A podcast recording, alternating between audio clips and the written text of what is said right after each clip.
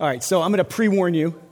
This morning, I'm probably going to get in everyone's grill, so I'm going to pray that the Spirit would have you softened so that when I get there, you don't run me over.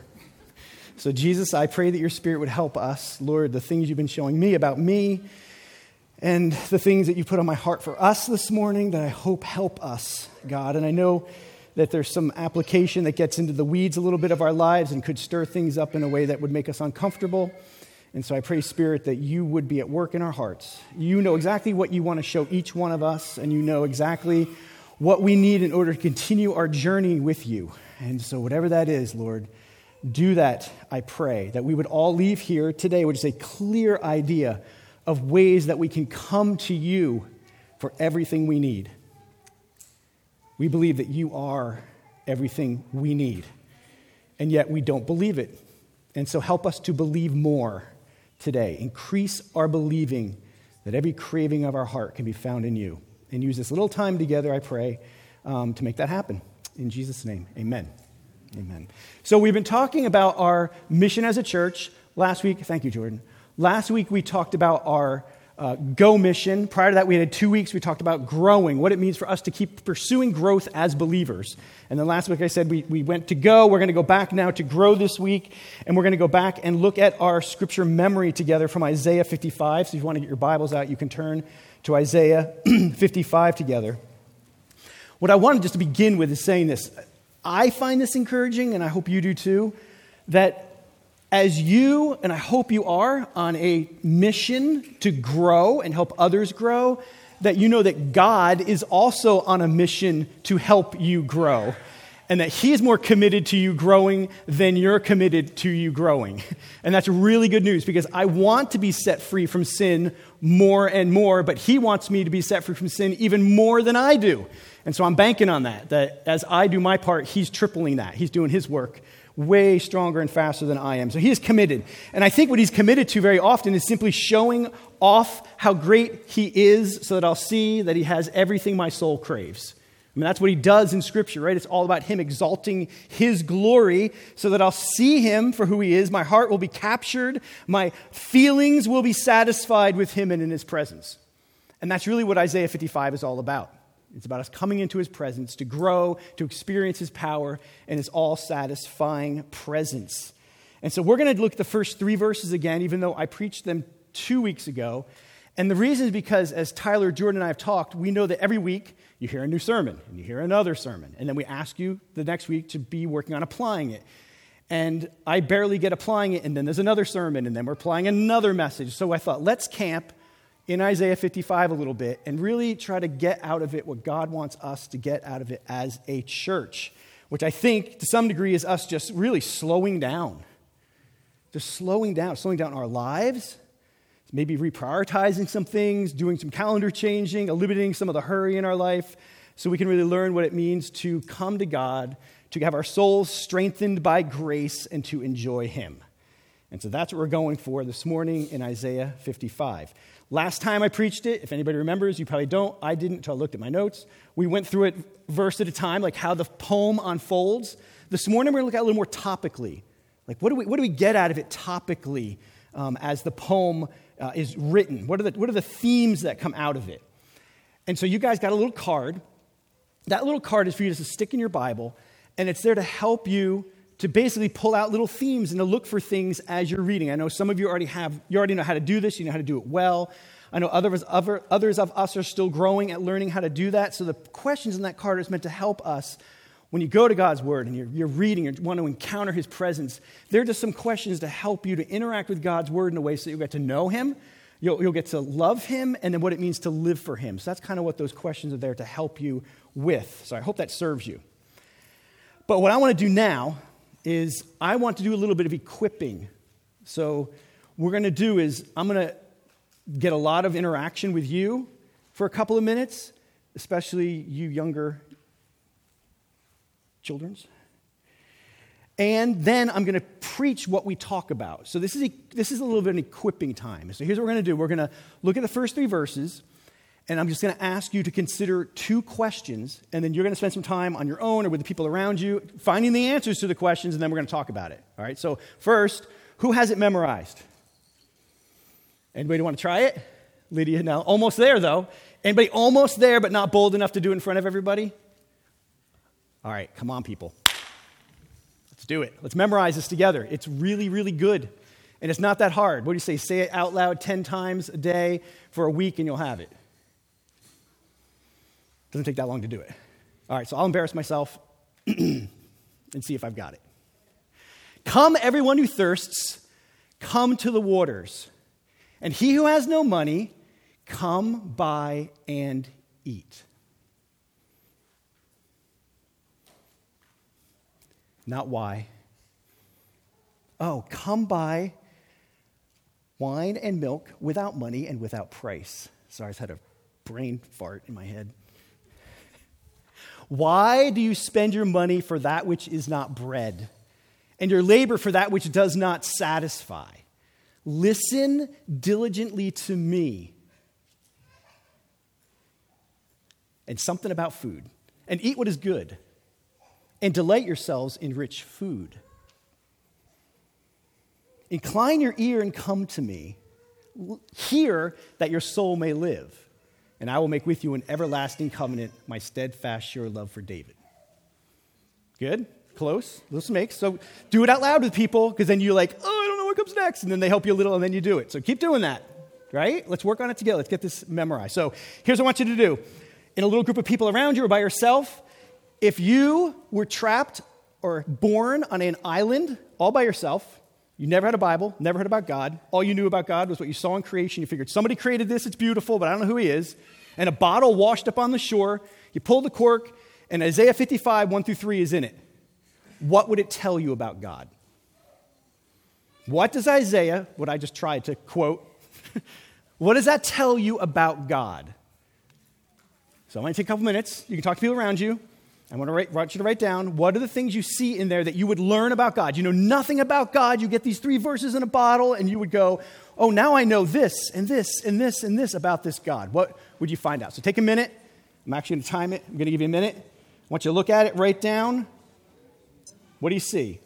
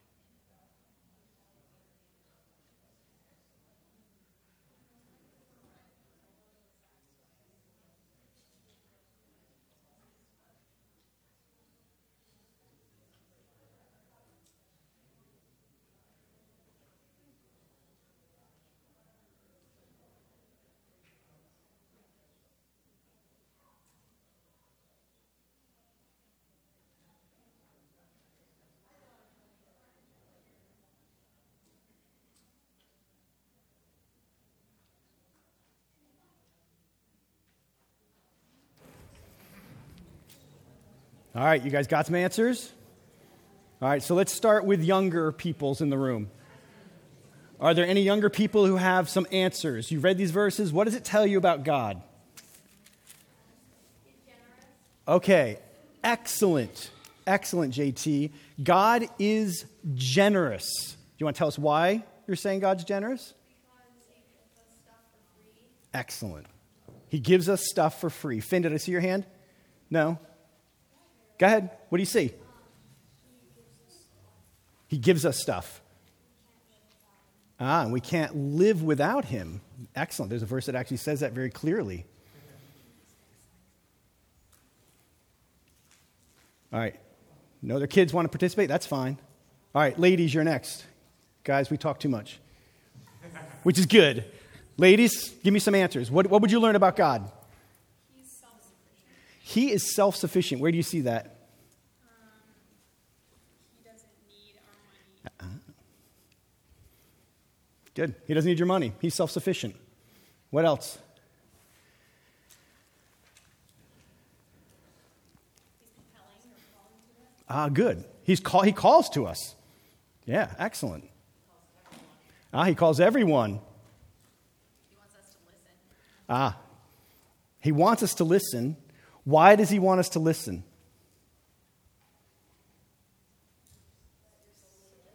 Okay, he wants us to listen so our soul will live. So, what does that tell us about God? Not, does, not that only does he want us to listen, but why does he want you to listen? So he can make you live, which means he must know something or have something that I don't. All right, everybody, what, what else do you see about God? Um, my daughter said, but she doesn't want to share, she, that he is able to make an everlasting covenant. Ah, so if he's able to do that, what do we say about him? Aha, he's everlasting. Good. Ah. Okay. Good stuff. And if he gives us good stuff, that probably means that he's good. What kind of covenant does he make with us? It's not just everlasting, but it's what kind of covenant? Steadfast. What else? And what else? What, what, what is the stead? What is the direct object of the? Sorry, I don't even know what that means. What, what is that modifying, Alex? the love. So we know that he's loving, and that his loving is steadfast, and his loving is sure. What else do we learn about God? He, Excellent. He understands that. And what are the questions that he asks tell us about his wisdom? Ah, he knows us. He's got the inside scoop. He can read your mind. Good. Anything else you guys see there? I think you got most of them that I had written down. Let's do this. Now take a minute. What does it tell you about man? If you knew nothing other than your own experience of yourself, and you weren't sure, even if you were evaluating yourself accurately and you got this verse in a bottle, what would it tell you about people, about humans, about you? Take a minute, talk to somebody around you, write it down. What, what does it teach you about people?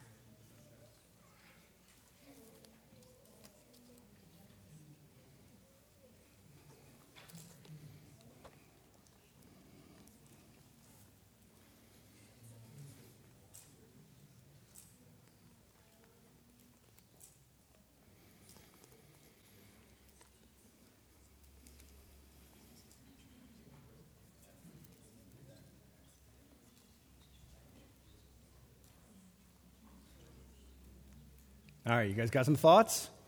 What, what does this teach you about people? What's that? We are misguided. Okay. He's t- attempting to redirect people. Finn? Say it again. Okay. We purchase things that don't satisfy us. good. We probably aren't very good listeners. We don't always understand what we need. Very good. We do need stuff. And who's got the stuff we need? God has the stuff we need. Seems like we're never satisfied. And there's a reason for that, and we'll, I'll preach that in a minute. He has to keep reminding us to come, not just remind us to listen, but he's got to remind us even to come to him. We're not there yet. But what does that tell us about us? Okay, we're seeking satisfaction.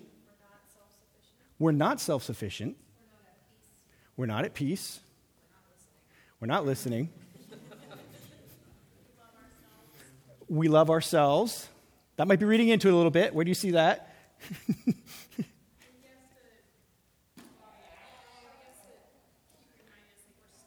okay, good. Good. Excellent. I see that. Good good point. Our souls are dying, which is why he tells us to come to him to live. What else, is it, what else do we know about people if God keeps saying, Come to me, come to me, come to me? What do we have the ability to do? Huh? Well, yeah, wander. And what else? Yeah, we have the ability to move towards Him. Right? That, that's, we, we're so quick as Christians to point out all the negatives about us, which is good. But yeah, he gave us, he gave us an ability to want to move towards him enough that he's not going to hold out, come to me, and then go, but you really can't do it. There, there seems to be something where he wants us to move towards him.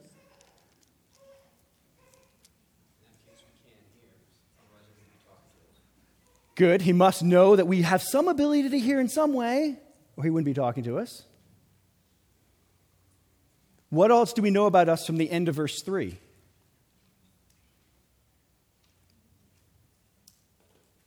What is he making with us?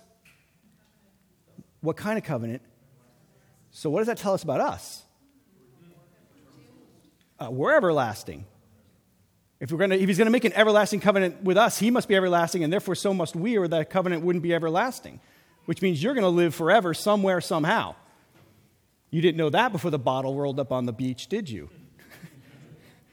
you thought you were just going to die, and that was going to be the end of it all. Huh?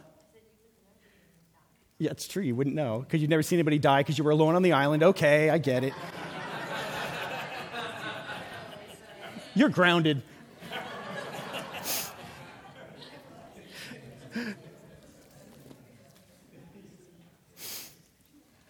Good. Anything else? I think you guys covered all of them. I think you got some that I had and more. So that's the beauty of us doing this together. All right, now, can I preach? I want to, this is what you do. You, you do it. I just, I mean, you saw how long it took to do this. It didn't take very long. And then you preach it to yourself. You, you remind yourself of what this says. You remind yourself of, okay, this is what I know is true about me, and here's what God says about himself. And you, you preach it. And when I preach it to myself, if I don't do it out loud, it doesn't stick, and my mind starts to drift. So I often go for walks, or I'm in my backyard. These the horses are nearby from my neighbors. I'm talking to horses, telling them things that God is saying, which proves I'm insane. But here we go. So let me let me just preach this to you because I think there is some good soul help here and some really good application for our lives. So these are just big big picture themes that we get out of our scripture memory this morning. I'm just going to give you four of them. We're going to move through them swiftly to get to application. But the first is this we've already said it God wants and invites you to come to Him. He does. He really does. The repetition of the word come tells us he really wants you to come to him. This isn't passive. This isn't like, well, if you feel like it, maybe I want you to, or if you do, okay. No, he is pleading with us, the living, eternal, all wise, all powerful King of the universe says, Come to me, come to me, come to me, come to me. He wants you to draw near. And we see this everywhere in Scripture. You go from Genesis to Revelation, what is God doing? He's revealing himself to people, he's drawing near to people, and he's inviting them to draw near to him. So that's like the heart of your God. That's, a, that's an attribute of God. He is pursuing you as you pursue him, and he loves it when we interact with him. He, he wants us to draw near to him. So let me just Jesus this for a moment to show you how it's possible. Last time we met, we went back to Isaiah 53 to show how it's possible for sinners to draw near. Now we're going to look at Jesus' words. First, we're going to see what Jesus did in 1 Peter. Oh, I got that one here, don't I? Yeah. All right. So, actually, I'm probably not going to write on it. Let's just do this. So, I love this verse. For Christ also suffered once for sins, the righteous for the unrighteous. Why? Why did Jesus die? That he might bring us to God. I had it in my notes. We don't have time. I wanted to go around the room and have everyone share all of the benefits we have from Jesus dying. What are all the things that we receive as blessings because of Jesus' death? It's a long list. It's not just Jesus died for my sins, although it is that. There's a long list of things in Scripture. This is a beautiful one. Jesus died, he suffered. The one who was righteous for the unrighteous. Let's make sure we're clear on this. Who is the righteous? And who's the unrighteous? Okay, so Jesus is dying for us for the purpose that you and I might be brought to God that we would be brought near to God. And that's not just talking about one day when you die and go to heaven, it's today. Jesus dies to make the way for you to go confidently to God and to draw near to Him. That is the reason that Christ died. Jesus makes it possible, listen to this, for unrighteous you to come to righteous God. That's pretty cool. Jesus, the righteous one, suffered for the sins of unrighteous you in order to bring unrighteous you to righteous God. He did it for you. So you don't have to worry about trying to be righteous on your own anymore. And you can come to God and enjoy his presence. And Jesus does this eagerly and joyfully. He wants to bring the unrighteous to God. And Jesus said it this way in John 6. You guys know these verses because we studied this 12 years ago. It wasn't that long ago, five years ago, whatever it was, when we were in John 6. Jesus said to them, Listen to the echoes of Isaiah 55. Jesus probably knew Isaiah 55. That was a joke. He definitely knew Isaiah 55. And I'm sure he had this in his mind when he was saying this to the people I am the bread of life. Whoever comes to me, so we have bread of life, he's the bread. Whoever comes to me, responds to the invitation, shall not hunger, and whoever believes in me shall never thirst. So you see the, the parallels between there, here and Isaiah. And what I want you to see as you look at this is this just note Jesus is the bread of life, we hunger. And when we come to him, there's no more hunger and there's no more thirst. He meets that for us. And I also want you to connect this dot because these are parallel statements. It's whoever comes to me, and then it's whoever believes in me. Do you see that up there? Those aren't two separate thoughts, those aren't two separate acts. It's the same thing. Coming to him is believing in him. So if you're wondering, like, how do I come to Jesus? Well, it's believing that he is everyone he said he was, and he does everything he says he's going to do. It's believing in him. When we studied John, we know believing wasn't just head knowledge, believing was loving and treasuring and savoring Christ. And when we do that, when we love Him and savor Him for who He is, it's a way that we believe and we come to Him. So that's what Jesus' take is, I think, on the things here in Isaiah. So listen, especially younger peoples, if you don't take anything else away from this morning, know this God wants you to go to Him. God wants you to come to Him. God wants you to draw near to Him the God of the universe who created everything, wants you. He's pursuing you. He likes to hang out with you. Catch that. Believe that. Parents in this room, adults, we believe that. And we want you to believe that with us. Number two, second thing, is that God, and you guys said this when we studied it together a few minutes ago, God expects you and wants you to come to Him broken and needy. He wants you to come to him broken and needy. Verse 1 tells us, he says, Come everyone who thirsts, and he who has no money. So listen, for those of you that are perfectionists, especially, or overachievers, or perfectionate overachievers, God is not looking for successful, impressive, important, rich, athletic, beautiful people. He's not. He's looking for broken, thirsty, and people who are in great need. That's who he's looking for. God does not want us to come to him to impress him some way. He wants us to come to him to be impressed by him. So know that. He is not looking for you to impress him. So we come to him not because we have something to offer him, we come to him because he have, has everything to offer us. He is not looking, when you guys said this, he's not looking for our money.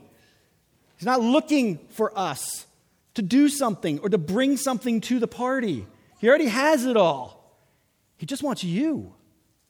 Broken, messed up, problems and all, habits, annoyances, all of it. He wants you to come to Him. He's not looking for anything. So don't let, listen, don't let how you think about you determine if you come to God. Don't let how you feel about you, don't let how good you were or bad you were yesterday determine whether you come to God. Don't let how much you read your Bible this past week or how well you did fighting sin or how patient you were or were not with your kids determine if you come to God. It's almost like he's a huge magnet, and the more jacked up piece of metal you are, the more he's attracted to you. So bring your trash and go to God. He likes it. He loves to help us and to meet us and to care for us. And if you try to impress him, you never will because he already has everything and is completely satisfied. So come to him. Know this. So the first Peter verse told us the same thing. If you noticed it, it said, For Christ also suffered once for sins, the righteous not for the righteous, or the righteous for almost righteous, or the righteous for people who are close to being righteous. Right? It says, no, he suffered once, the righteous, for the unrighteous. The ones who don't have the goods to bring to him, he brings to God. So that's really good news. So all he wants you to do is come to him thirsty. That's all he says. I want you to come to me, and I want you to come to me thirsty. So we're going to get thirsty for a minute. Take one, pass it.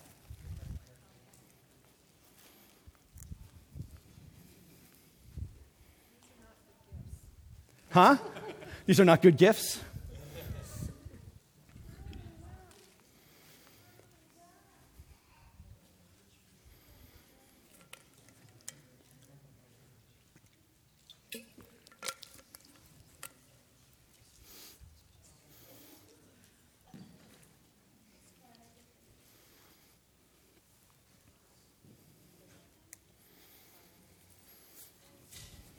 All right, I want you to take one or two or three, and I want you to go ahead and, unless you're allergic, can you be allergic to a saltine cracker?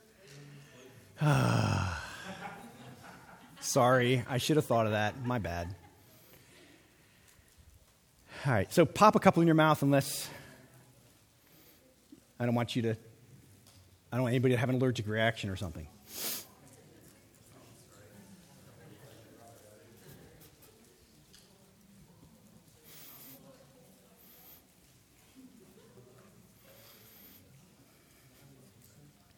into some soup too. That's all I can think of. I want a big bowl of chicken noodle soup, put the saltines in. All right, so pop them in your mouth. You already know what you're kind of experiencing. It's terrible. It's terrible. So, people that are younger than 15, what, what do you feel right now? Dry. Murmur, murmur. It's not fun, is it? I mean, to just eat saltines is horrid because your mouth just does that, right? It's caking up. Yeah, you can't do it. Except for those who have extra salivary glands. That's kind of creepy, but if you do, maybe you don't have a problem with this. I don't know. So, so this was primarily for kids, but we're all on the same page here. How many of you want to drink? I want I do watching you. I want to drink. So you, so you want something to drink. So right now there's a craving in your mouth. So here's what you got to hear God could have created us as a closed unit, meaning just like blood is doing its own thing in our body and we don't have to drink blood every day to keep our blood going. He could have done that with water, right? You could have been that your body just makes more water within itself and you don't ever need to drink water and we're a closed thing and the water just keeps pumping through and you're fine, right? He could have. So why did he do it this way? Why did he decide to make humans with the need to drink water, the capacity to let their mouth go dry from eating too many saltines? Why did he do it so we would crave water? And I think the answer is clear as you read Scripture. He is trying to use something physical and tangible to make a spiritual point. Does that make sense? He wants you to experience thirst in your mouth, and then he comes along and he says, Listen, just like you're experiencing physical thirst right now, your soul is thirsty the same way. You've got a thirst in your heart for something, for someone, for me, that's like what you're experiencing right now in the thirst that you're experiencing physically in your body. Does that make sense? There, there's other things like that, but that's one particular thing that God does. He wants to help us understand what it means to experience thirstiness. Now, does anybody need water? I got water bottles somewhere. Yeah, who does anybody? I don't really want anybody like passing out, or I don't know. We're good? All right. Come in if you want, you can come get one. I'm not to. I don't want to torture everybody. So, so that is.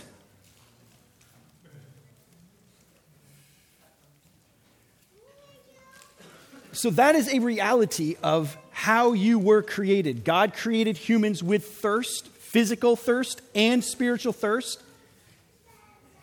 I'm sure the fall messed that up a little bit, but nevertheless, we still have thirst for God. Which leads us to the third thing I see in this passage for us is in this God and only God can satisfy your hunger and your thirst. God and only God can satisfy your hunger and your thirst. Now, I'm guessing no one in this room is like, really? I didn't know that. I'm guessing. Uh, we all know this intellectually.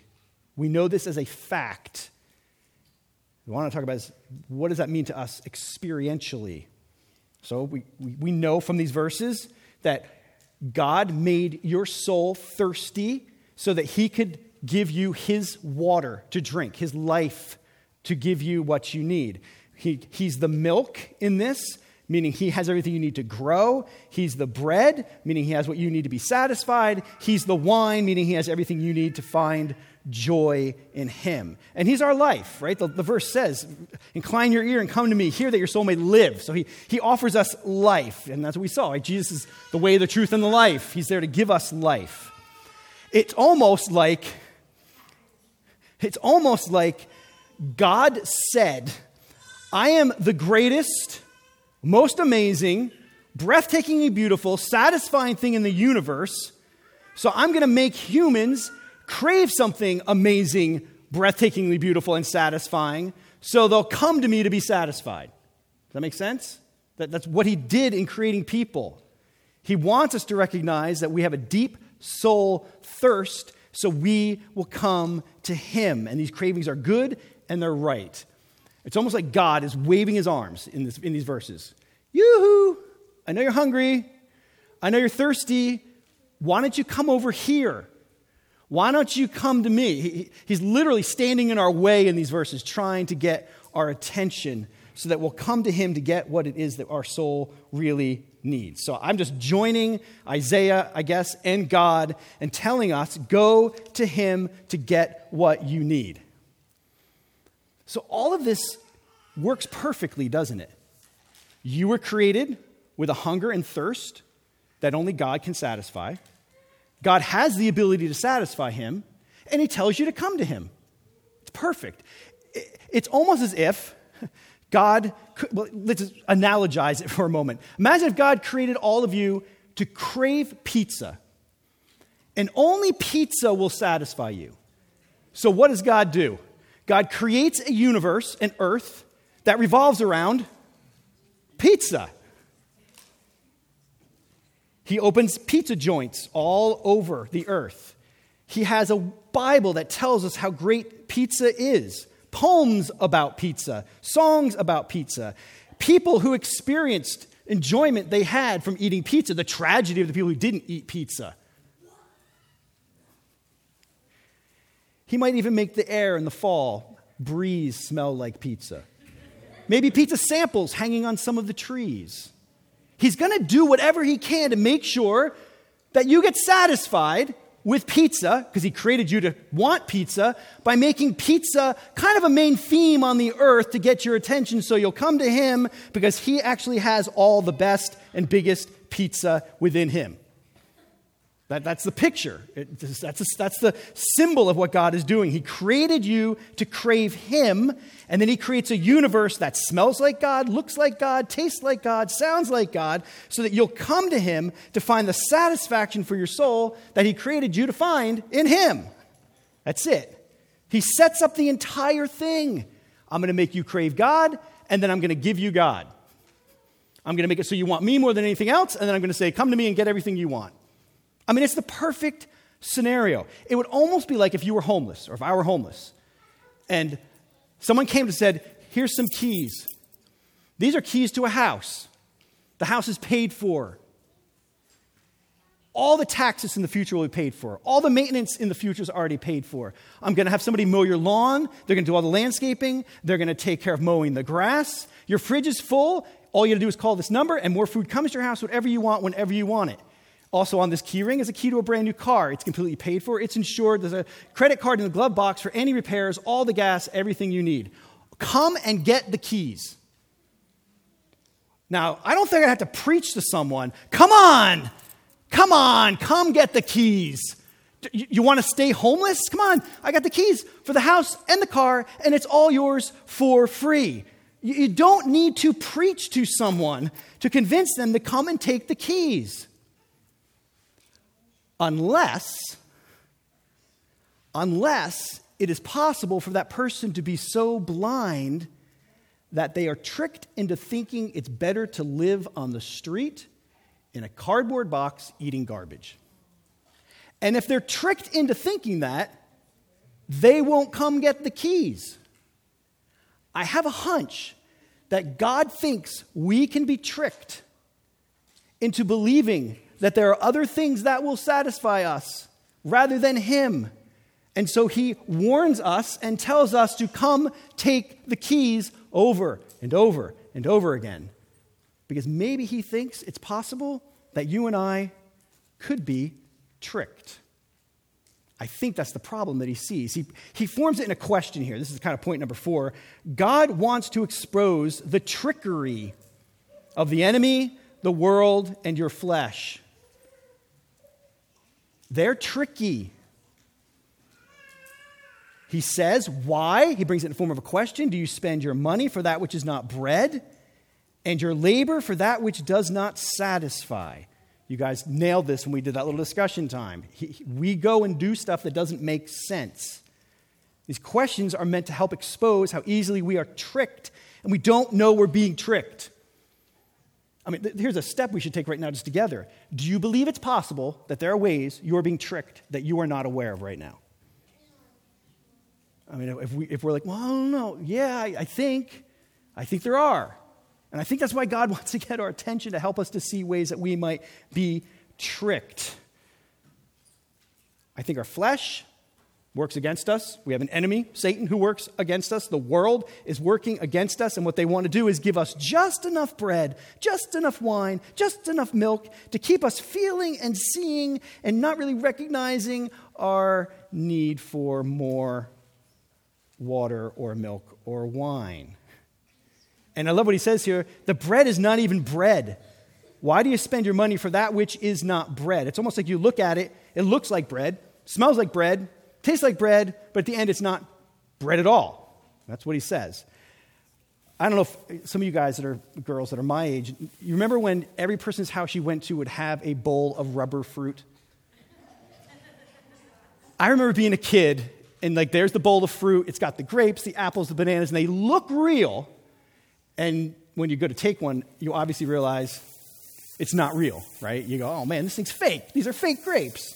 But they sure look like grapes. So the same is true for apples, right? I don't know if you guys want to guess which one's the real one and which one's the fake one. This one's real? This one's real? You're wrong. I switched them and said you were wrong because you were right.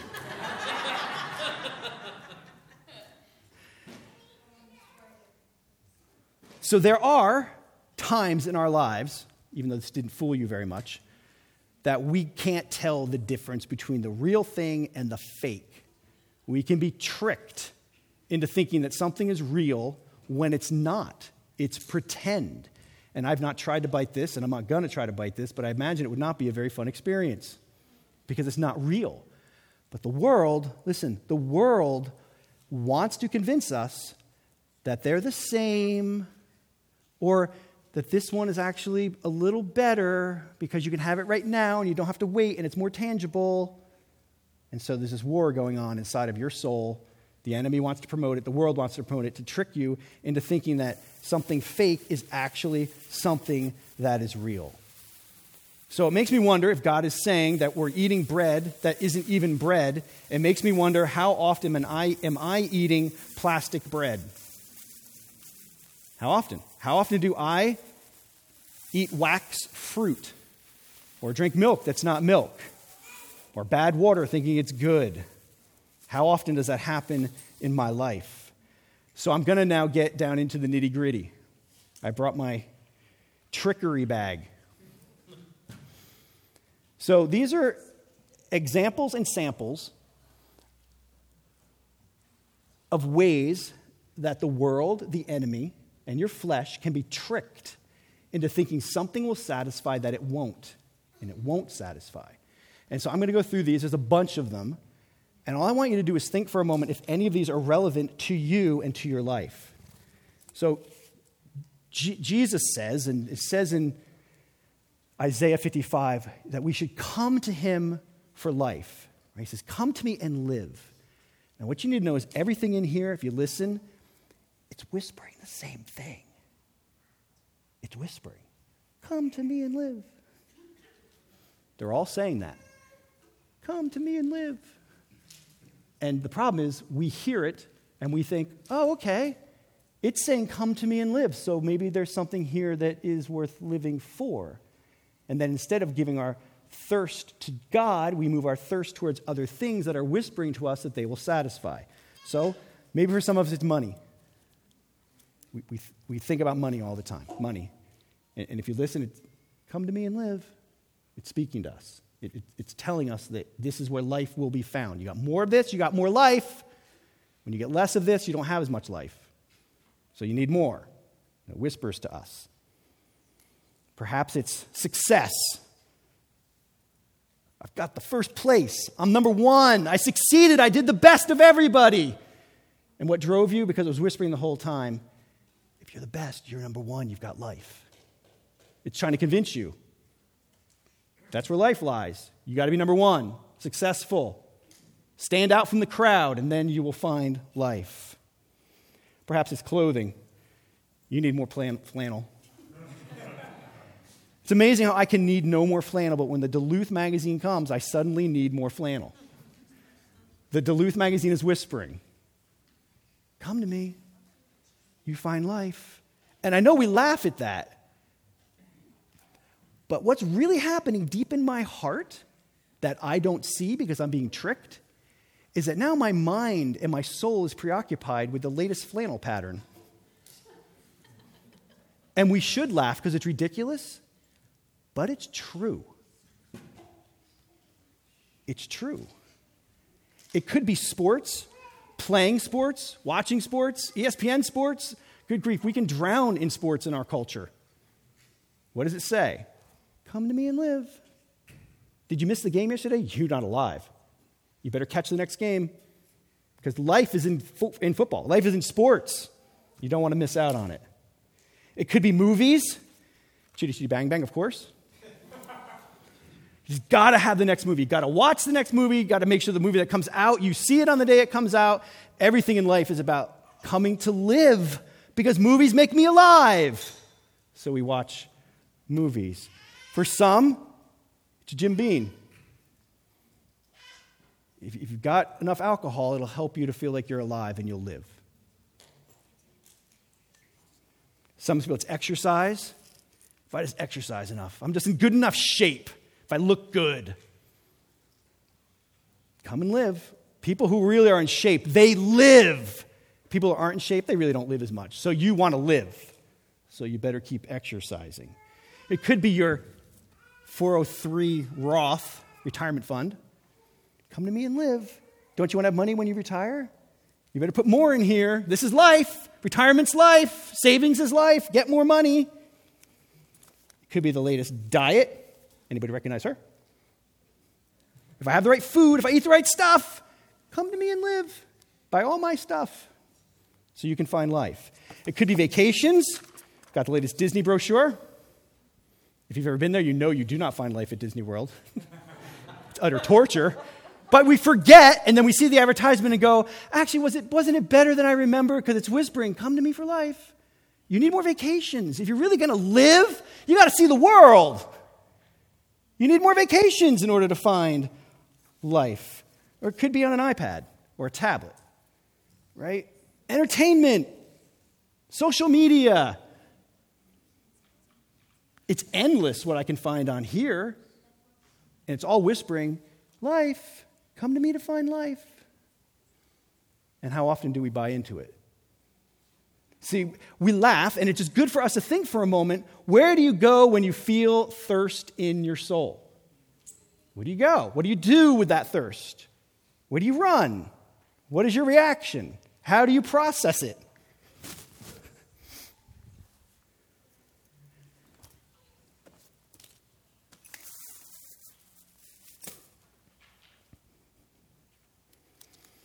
So I share these with us to help us be thinking practically about our lives. And there's, I don't know, maybe I didn't even touch on anything that you're thinking right now, but there's things that happen that reveals that there's a hunger and a thirst for us. Can I talk to parents for a moment? Parents, what do you, what do we tell our kids or give them when they're restless and not satisfied? I know it never happens with a child. But when they're restless and unsatisfied, do we throw an iPad at them? Or tell them to turn on a movie? Or do we keep them so busy in life that they don't have a chance to ask for something to do and find out that they're unsatisfied? I just remember an aha moment I had when our kids were, I don't know, I think they were between 5 and 13, like that age range. And they would ask on a regular basis, like, so what are we going to do? What are we doing? What's happening? What are we going to do? Where are we going to go? What's going on? And I remember always feeling this dad pressure, like, I better come up with something amazing. And then I realized one day, wait a minute. It's not my job to keep my kids satisfied. It's God's job to keep my kids satisfied. This craving they have is a hunger that God put in them for God. And I'm actually doing them a disservice if I keep giving them things to fill their hunger. Because I'm not teaching them how to go to God with their hunger. So I just wonder if parents, what if we didn't keep our kids super busy or allowed them to have time to experience thirst so we can say, oh, you know what you want right now? You actually want God.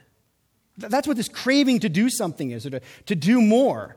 So maybe instead of handing them a tablet or an iPad or putting on a movie or telling them to go play with a neighbor, what if we tried to help them learn what it means to go to God to find their soul's thirst? Now, obviously, this has to do with like the ages of your kids and what they're like. But I think there are age appropriate ways for us to help our kids, even when they're little, to train them and not having to have something to satisfy that craving to do something or to have something, and instead being able to point them to God, whether that's giving them paper and crayons and talking about something about God and letting them draw or write a letter to God or make up a song to God or take a walk and go in the backyard and look for things that make you wow about creation and help them connect that to God. I just wonder if we did a little less and when our kids are bored, we told them to go to God. We trained them in how to go to God, how that would impact their lives. And maybe some of you are already doing this, but I know I wasn't. And soon we're able to figure out that this craving is actually a God craving. And if I keep stuffing it with an iPad or with whatever, they're never going to learn how to go to God. And then I realized that my hesitancy to do this is probably because I don't really believe that God can satisfy their craving. And that's where things get really sticky Because if as parents, we really believe, no, Jesus is life and he can satisfy, then when our kids want something to do, where are we going to point them? To the one who can satisfy. Which takes a lot of hard work and training. But I believe that's part of this passage is God saying, Come to me, come to me, come to me, come to me, here, listen, listen here. Because sometimes I think my head gets clogged up with the world's way of doing things. One more, one more story and then we'll quit. So, over the past 10 years or so, I've noticed something. Maybe people my age and maybe around my age have noticed this. But there's something that everybody in like the next younger generation than me carries around with them everywhere. Do you know what it is?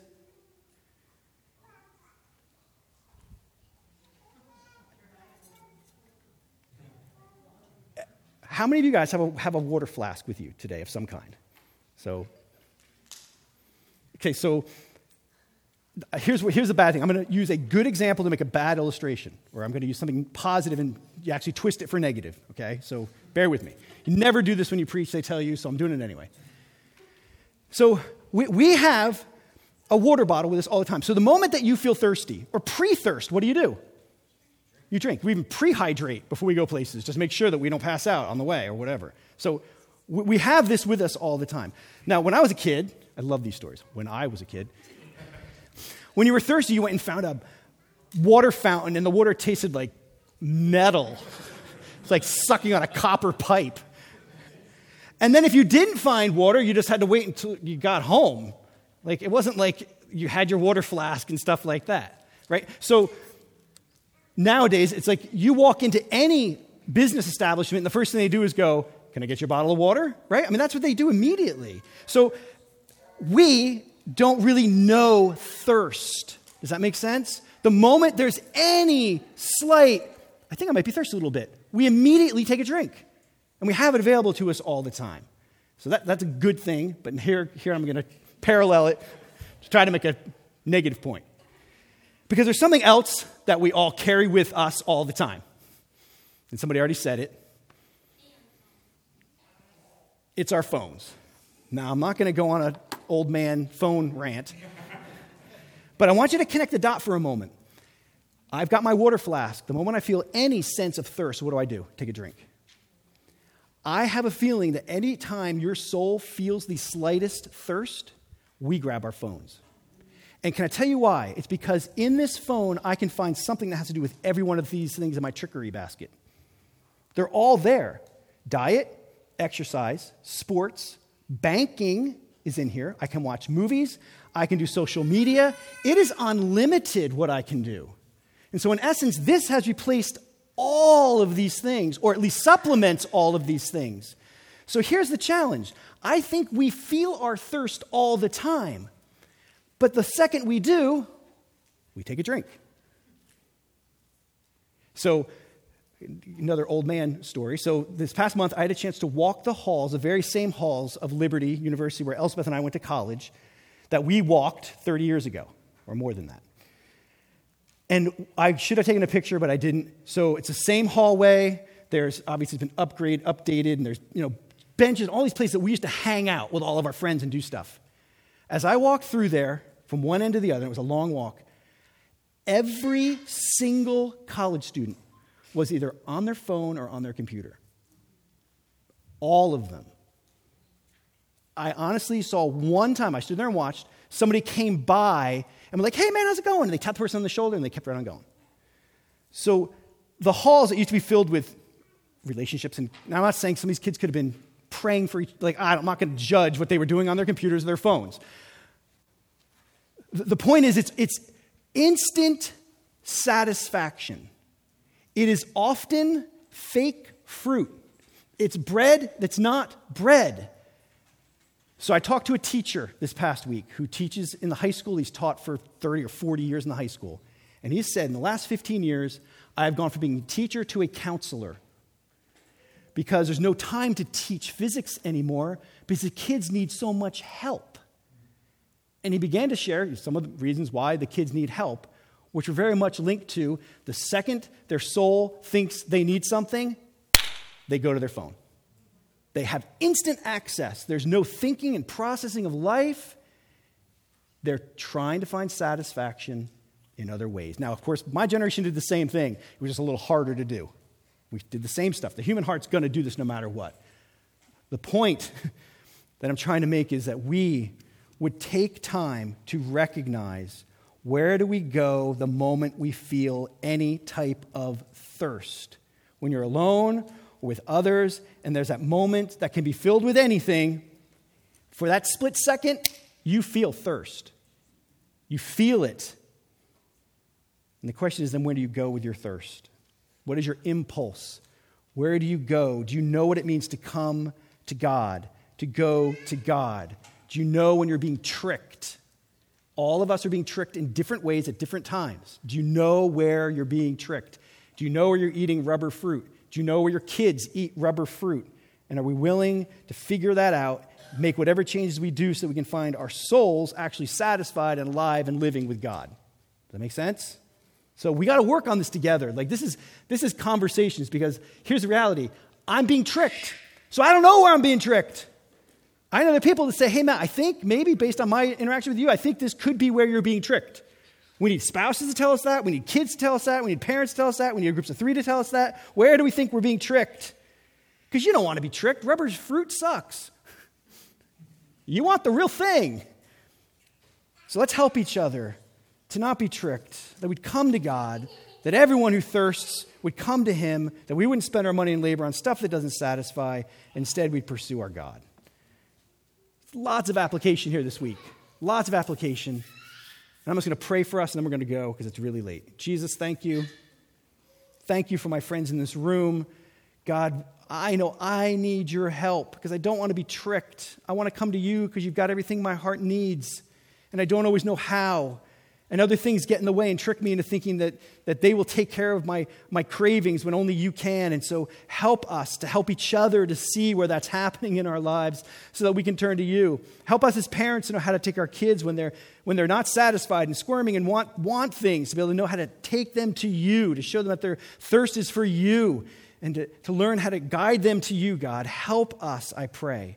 May, may, as we memorize these verses these next couple weeks, may they sink deep into our hearts expose the things in our lives that you want to expose, and then show us your glory and your goodness and what it means to come and eat and drink from you.